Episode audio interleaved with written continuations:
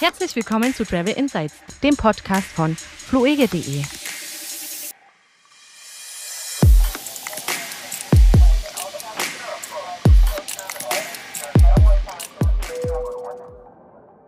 Herzlich willkommen zur 30. Ausgabe des Podcasts von fluege.de Travel Insights. Mein Name ist Kevin. Ich bin Frank. Und wir freuen uns, dass ihr wieder dabei seid. Dann wollen wir direkt einsteigen mit ein paar Updates. Fragst du mich das? Also ich denke, ja, womit sollten wir sonst einsteigen? Also Vielleicht können wir noch einen, einen Gruß an Halvor Egner Granerüth rausschicken, der Gesamtweltcup-Sieger in Sachen Skisprung ist. Mit unseren Ski natürlich. Wir hatten ihn vor ein paar Wochen im Podcast anlässlich der, der nordischen Ski-WM in Oberstdorf. Wer da möchte, kann gerne nochmal in unsere Bonusfolge reinhören. Leider ist er danach selber an Corona erkrankt, muss in Quarantäne gehen. Es hat ihm aber nicht den Gesamtweltcup-Sieg genommen. Von daher herzliche Glückwünsche. Herzliche Glückwünsche, aber natürlich bei den Ski was soll man auch groß sagen? Hätte ich auch sagen. Also auf jeden Fall die Vorbereitung, ne? Alles ist Vorbereitung. Da hat er richtig gut entschieden.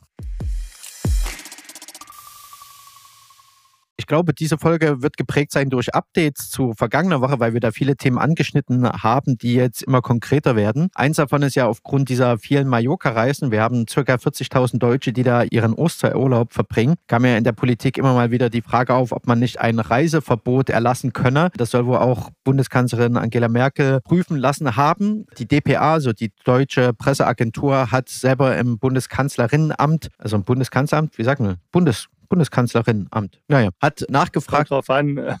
wer da gerade Untermieter ist. Okay, es wird kein Reiseverbot geben. Das lässt sich nicht durchdrücken. Das ist ja anders, als das zum Beispiel in Großbritannien oder Belgien der Fall ist. Da wird tatsächlich der eigenen Bevölkerung verboten zu reisen. In Deutschland wird nur davon abgeraten, es gibt kein Reiseverbot. Aber was wir schon angesprochen haben, die Testpflicht gilt. Also unabhängig davon, ob du aus einem Risiko, Hochinzidenz oder Virusvariantengebiet kommst, du musst dich testen lassen und das bestenfalls natürlich auch schon bevor du abreist. Und da habe ich mich mal ein bisschen in die Recherche gegeben, was denn Tests bedeuten, weil wir haben ja zum einen diese PCR-Tests, die etwas aufwendiger sind, dafür genauer und durch ein Labor geprüft werden müssen, beziehungsweise durchgeführt werden der Test an sich. Und es gibt die Antigen-Tests, die schneller und deutlich kostengünstiger sind, aber wo es natürlich auch Qualitätsmerkmale gibt. Also PCR-Tests, dann diese LAMP, also L-A-M-P und TMA, das geht alles in diese Labortestrichtung. Die werden prinzipiell anerkannt. Bei den Antigen-Tests müssen bestimmte Mindestkriterien erfüllt werden. Ich setze den Link dazu, der kommt direkt vom Robert-Koch-Institut. Das ist praktisch die letzte Instanz, die das Gültigkeitskriterium angibt. Äh, den setze ich mal in die Show Notes und ich zitiere einfach mal diese Antigen-Teste zum direkten Nachweis des Coronavirus SARS-CoV-2 werden grundsätzlich aus allen Ländern anerkannt, sofern sie die von der WHO empfohlenen Mindestkriterien für die Güte von SARS-CoV-2 AG-Schnellteste erfüllen. Hierzu zählen Teste, die eine größer gleich 80-prozentige Sensitivität und eine größer gleich 97-prozentige Spezifität verglichen mit PCR-Tests erreichen.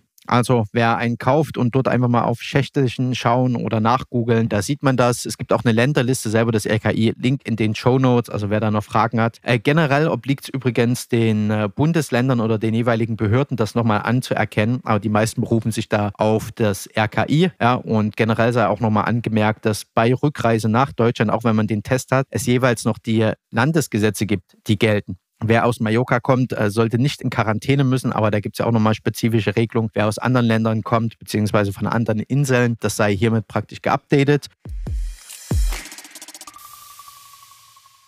Und auch noch ein Update zum grünen Pass, ja, also digitaler grüner Pass, früher Impfpass der EU. 13 Staaten, vor allem die Staaten, die sehr viel mit Tourismus verdienen, dazu zählt auch Deutschland, aber insbesondere Mittelmeerländer, aber auch Österreich, beschäftigen sich weiterhin damit. Ich habe mich kurz gefragt, wo ist Schweden hin? Weil wir hatten mal eine Meldung, dass die, die schwedische Nation federführend mitentwickeln soll. Das scheint da irgendwie raus zu sein. Jetzt ist Österreich federführend, denn die führen das Ganze jetzt schon im April ein und man möchte nach Ostern der Kommission ein paar erarbeitete, klare Kriterien für den grünen Pass präsentieren. Also gemeinsame Prioritätenliste nennt sich das. Soll für jedes Hotel, für jeden Flughafen leicht lesbar sein. Ich habe mir hier notiert die drei Gs. Also was wird darin nochmal vermerkt? Wiederholen Sie mal der Impfstatus. Also ist man geimpft, ist man genesen oder ist man getestet? Es wird wohl so aussehen, dass man einen QR-Code erhält, ob das nun per Papierform ausgedruckt wird oder in einer App vorzuzeigen ist. Also ist wohl beides möglich. Es gibt eine digitale Signatur dahinter, die eben garantieren soll, dass es hier auch wirklich echt ist und kein Schindluder getrieben wurde. Und ja,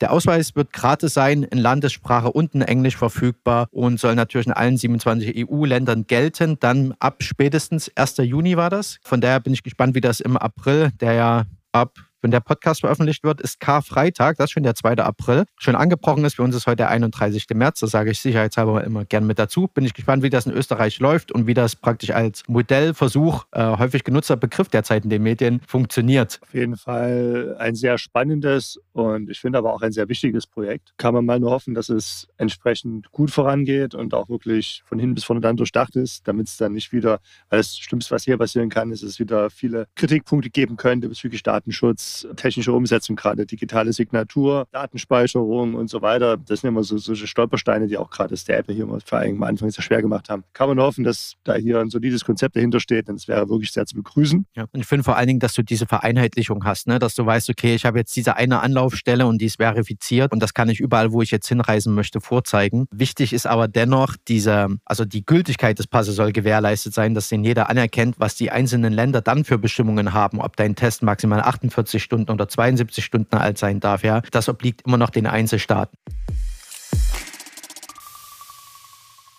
Wenn wir gerade bei Tests sind, würde ich gleich mal noch ein Update zu Mallorca geben. Ich schon am Anfang erwähnt, dass 40.000 Deutsche dort ihre Osterferien verbringen. Und jetzt haben wir diese Testpflicht. Ich habe bei uns im Blog, auch da würde ich das mal in den Show Notes hinterlegen, mal sieben, sieben oder acht Testmöglichkeiten, also Stationen, ob man das in einer Praxis oder in einer Klinik machen lässt, bei uns im Blog hinterlegt, wo man schauen kann, okay, äh, wenn das jetzt mein Reiseanbieter oder meine Airline nicht schon inkludiert im Flugticket oder dass ich im Hotel getestet werde, wo kann ich mich denn privat hin begeben? Wie viel kostet das? Wie lange muss ich warten? Wie bekomme ich das Ergebnis? Ist meine Reisepassnummer damit vermerkt, dass man das praktisch weiß, wenn man da jetzt hinreist?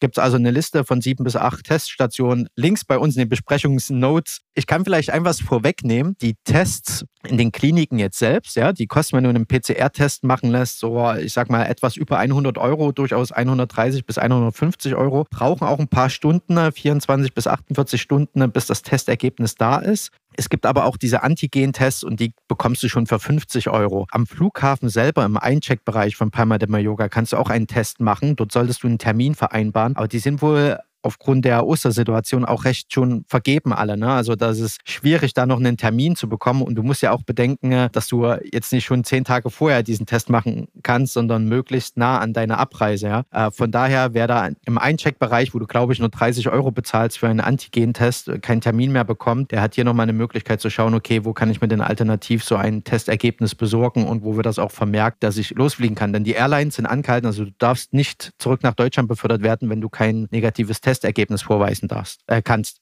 Was passiert eigentlich, wenn so ein Test positiv ausfällt? Frank, Hände über den Kopf zusammenschlagen.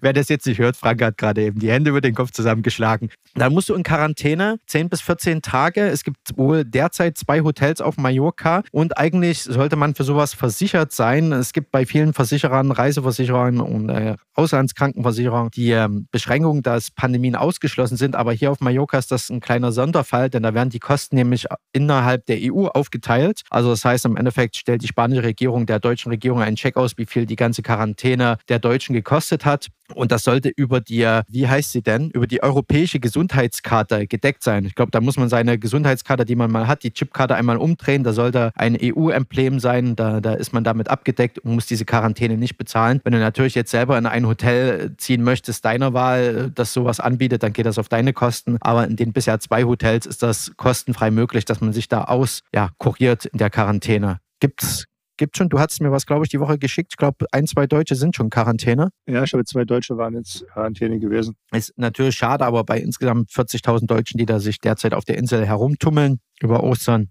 ist das statistisch wahrscheinlich. Wahrscheinlich kommt auch noch ein paar hinzu. Ja, dass es wahrscheinlich vorkommen wird, äh, ist ja klar. Deswegen macht man ja auch die Tests, um das eben auszuschließen. Das ist in dem Fall auch, hat es ja auch gut funktioniert. Ich würde sagen, es wird zumindest da alles getan, um das zu unterbinden. Ja, und wenn man so eben genau feststellt, äh, hier sind doch Infizierte dabei, aber statistisch wahrscheinlich, äh, dann geht es halt, ich sag mal, für Ume ins Hotel. Muss man natürlich dann mit seinem Arbeitgeber klären, ja, wie, wie man das da handhaben kann. Aber da kommen zumindest keine Hotelkosten. Das ist auch ganz gut. Ich würde noch ein paar Änderungen zu Mallorca durchgeben. Aufgrund der dezent steigenden Inzidenz wird dort auch noch mal ein bisschen angezogen und auch im Hinblick auf die Osterfeiertage. Es ist ja zum Beispiel für Spanier untersagt zu reisen. Für Deutsche geht das noch. Eine Maskenpflicht gilt am Strand und Pool, auch wenn man mehr als 1,5 Meter Abstand zur anderen Person haben kann. Ja, das gilt so lange, bis Corona, bis die Pandemie, Corona-Pandemie für beendet erklärt ist. Und auch immer das ist, wer als Sportler unterwegs ist, der muss keine Maske tragen. Also wenn du am Strand entlang joggst, kitesurfst, äh, dann musst du keine Maske tragen. Bei Verstößen wird ein Bußgeld von 100 Euro verhangen. In Schwimmbäder und Spas bleiben geschlossen und bis 11. April gelten nochmal ein paar Regeln. Private Treffen gelten dann oder sind nur zulässig zwischen gleichen Haushalten. Das gilt auch für Hotelzimmer. Also in ein Hotelzimmer darfst du dann nur, wenn du aus dem gleichen Haushalt kommst. Restaurants Restaurants sind nur außen geöffnet. Terrassen dürfen bis 17 Uhr mit Beschränkungen geöffnet werden. In Hotelrestaurants darfst du dich bis 22 Uhr aufhalten. Aber auch dort die Außenterrassen sind nur bis 17 Uhr geöffnet. Äh, Takeaway ist immer möglich. Und wenn du Alkohol mitnehmen möchtest, dann nur in Verbindung, wenn du auch Speisen kaufst. Wahrscheinlich, dass der Ethanol etwas aufgesaugt wird. Denn äh, Trinkgelage, ähm, ich weiß gar nicht, wie nennt man die? Bellatons? Ich, ich habe hab noch kein Spanisch gelernt. Ähm, sei mir verziehen, wenn ich das falsch ausgesprochen habe. Die sind verboten. Hoppala, Rauchen geht. Ja, alleine allerdings nur. Nicht dabei bewegen, bitte an einem Fleckchen bleiben, kein Gruppenrauchen. Hatten wir schon mal so ähnlich. Eine Ausgangssperre von 22 bis 6 Uhr gilt immer noch. Kinos, Theater und Konzertsäle sind wohl geöffnet mit maximal 50 Prozent Belegung. Und auch den ÖPNV kannst du nutzen. Der ist wohl auf 75 Prozent maximale Belegung beschränkt. Äh, das nicht essen und trinken. Also dieser Trick, den man hier in der Deutschen Bahn bei uns manchmal sieht, dass Leute sehr lange essen, um ihre Fahrt zu genießen, den kannst du nicht auf Mallorca machen. Gibt's ja alles, ne? Hast, hast, du noch Fragen zu Mallorca? Sonst würde ich zum nächsten Land kommen. Uh, let's move on. Gut. In Italien ähnliches Konzept wie in Griechenland. Bei Einreise musst du ein negatives SARS-CoV-2-Testergebnis vorweisen und du musst in Quarantäne gehen. Fünf Tage Minimum, danach nochmal einen Test machen lassen, dann darfst du dich frei bewegen. Ist jetzt relativ neu die Regel. Äh, ja, ist, äh, ist eine Schutzmaßnahme, ne? wie man es praktisch aus Griechenland kennt. Normalerweise soll ja so ein Test davor schützen, dass du eben nicht in Quarantäne musst, ist aber jetzt alles nochmal verschärft durch, äh, ich sag mal, die dritte Welle, die viele Länder in Europa erfahren weltweit und durch die Osterfeiertage, wo man nochmal etwas vorsichtiger vorgehen möchte. In Italien übrigens, wer jetzt verreist, äh, bis von 3. bis 5. April ein kompletter Lockdown. Also lohnt es sich vielleicht dann nach Ostern loszulegen. Dann habe ich noch zwei Länder und zwei kuriose Sachen. Würde ich sagen, äh, wir gehen wieder nach Thailand. Die Meldungen häufen sich. Ich glaube, da, da fehlt Geld im, Tourismussektor. Das muss reingeholt werden. Geimpfte ab 1. Juli können ohne Quarantäne und ohne Test nach Phuket, wenn sie nur in Phuket bleiben. Das ist ein Modellversuch und ab vierten Quartal sollen weitere Gegenden folgen. Ich glaube, da sind wir dann bei fünf Gebieten, können wir dann updaten, wenn es soweit ist. Und dass da wirklich Touristen fehlen, ist jetzt in einer neuen Statistik aufgetaucht. 2020 hatte man mit 40 Millionen Touristen gerechnet und gekommen sind 6,7 Millionen. Von daher sind diese äh, Lockerungen, nennen wir sie mal so, jetzt nicht unerwartet, aber hier, das gilt halt für Geimpfte. Und dann, wer sich auf den Mount Everest begeben möchte, da hatten wir doch mal die kuriose Meldung, dass es sich da um ein paar Zentimeter gestritten wurde, wie hoch der ist. Wer es jetzt selber nachessen möchte, kann das ohne Quarantäne tun. Denn wer geimpft ist, kann ohne Quarantäne nach Nepal einreisen. Äh, ansonsten musst du ein negatives SARS-CoV-2-PCR-Testergebnis vorweisen, was nicht älter als 72 Stunden alt sein darf. Und am Flughafen von Kathmandu musst du dich nochmal einem Schnelltest unterziehen. Und dann kannst du auf dein Basecamp gehen mit deinem, wie heißen die, Rachi, Racha, die dir den Bergsegen erteilen. Weißt du, Sherpas? Sherpas, genau. Bergsegen, Nepal. Das sind die Sherpas. Sherpas sind ja eigentlich die, die alles für dich tragen. Nun ja, gut. Okay. Ich hoffe, die Sherpas sind auch getestet. Ansonsten denke ich, ist man in Nepal ähm, im, am Mount Everest durchaus eh immer ziemlich stark eingepackt und mit Mundschutz am Durchwatschen. Naja, kommen wir zu den kuriosen Sachen. Äh, wir haben ja mehrfach den Hinweis gegeben, dass Inselreisende ein, ein guter Tipp sind, weil die sich ziemlich gut abschotten lassen und da die Covid-19-Fälle immer recht gering sind. Und auf den Bahamas werden immer mal Inseln versteigert. Und da gibt es jetzt die größte Insel, wie heißt sie denn? Hat sie schon einen Namen? Ab dem 26. März steht die größte Privatinsel, auch Little Wack Island oder St. Andrews genannt, zum Verkauf. Hast du ausreichend Platz für ein Privathaus oder ein Resort? Das ist ein 730 Hektar großes ja, Inselreservoir und die südlichste Insel in den Bahamas. Ist noch unbebaut, brauchst wohl 10 Minuten zum Nachbarn. Ist da ein guter Strand? Sieht sehr gut aus. Vielleicht kann ich ja noch einen Link geben. Hier ist CNN Travel. Hat das bei sich auf den Instagram-Account gepackt. Äh, könnte ich bei uns mal reposten auf Instagram. Wir sollten vielleicht auch einen Link zu dem Makler noch schicken, für, ja, falls jemand noch Interesse hat. Sieht zumindest sehr gut aus. Hast ein schönes Atoll. Ja, so eine kleine Inselgruppe, die nochmal davor liegt. Und Lass mal gucken, wie viel das über den Tresen geht. Guck mal hier, 10 Kilometer traumhafte Küste, idyllischer Wald mit Kokosnussbäumen, zwei große Seen und in 10 Minuten erreichst du mit dem Boot die Siedlung Duncantown auf der Insel Wagged Island. Von dort kannst du sogar mit einem Privatflugzeug dann starten. Klingt gut. Also, wir packen den Link zum Makler rein. Wenn ihr beim Kauf den Travel Insights Podcast erwähnt, bekommt ihr wahrscheinlich noch 3% Rabatt. Oder nicht. Okay, also Eröffnungsgebot bei 16 Millionen Euro. Ich bin dann gespannt, für wie viel es insgesamt verkauft wurde. Aber wie gesagt, Inselurlaub ist ganz gut. Und da kann man dann auch seine eigene Covid-19-Einreisebestimmungen auferlegen. Was haben wir denn hier noch? Ah ja, wer gegen, äh, also aus Vietnam habe ich noch was äh, Interessantes gelesen. Ein Vietnameser wurde zu zwei Jahren Haft auf Bewährung verurteilt, weil er gegen die Quarantänebestimmungen verstoßen hat. Also ich würde sagen, äh, da sind diese 100 Euro, wenn du keine Maske trägst auf Mallorca, doch recht marginal. Wobei wir niemanden dazu anstiften wollen, gegen irgendwelche Quarantänebedingungen zu verstoßen. Ja, so, also sowieso. Ne? Also ich würde sagen, eine Maske kaufen ist noch mal deutlich günstiger.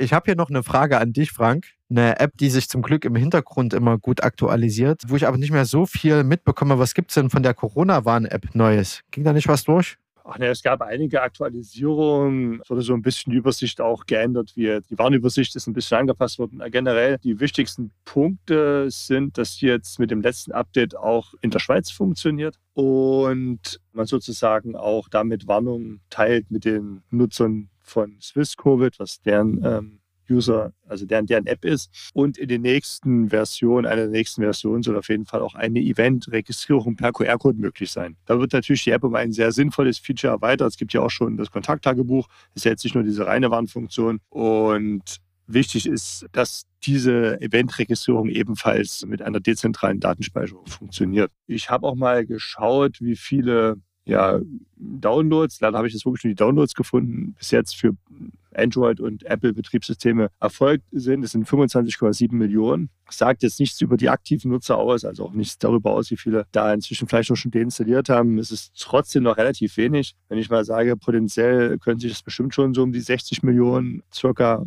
mindestens installieren, wenn nicht sogar noch mehr.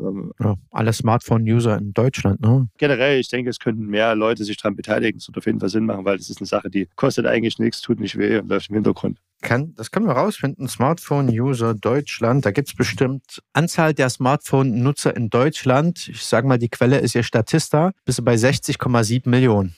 Hey, da habe ich gar nicht so schlecht geschätzt. Ja. Ist diese Event-Registrierung, die kommt demnächst noch? Also die gibt es jetzt noch nicht? Die ist jetzt angekündigt. Also die wird eine der nächsten Versionen dann mit released. Okay, na, da können wir mal dranbleiben. Es wird eh interessant. Wir haben ja die ähm, Olympischen äh, Spiele in Tokio. Ich weiß nicht, ob man da schon Modellversuch sagen kann, weil das ja eigentlich ziemlich groß ist, aber da wird man jetzt mehr und mehr ja, Erfahrungen sammeln, wie Events funktionieren können. Ich habe auch schon gehört, dass es jetzt ein paar äh, Musikevents gab, Konzerte mit 5000 Teilnehmern, die dann eben, äh, wo, wo, die Felder irgendwie jeweils in ein Drittel eingeteilt wurden, ne, dass nicht zu viele Menschen auf einem Platz sind. Bin ich gespannt, ob Events überhaupt dann ab Sommer wieder möglich werden kann. Und daher ist das, denke ich, ein gutes Feature von der Corona-Warn-App. Ja, auf jeden Fall, zumal es eben genau diesen Kritikpunkt umgeht, in dem halt weiter diese dezentrale Datenspeicherung ermöglicht wird. Okay. Ja, dann vielen Dank, dass ihr dabei wart. Ich hoffe, wir hatten wieder ein paar ja, relevante Informationen für euch und wünschen frohe Ostern und bis nächste Woche. Fröhliche Ostergrüße an alle Mallorca-Urlauber. Kommt gesund nach Hause. Bis nächste Woche.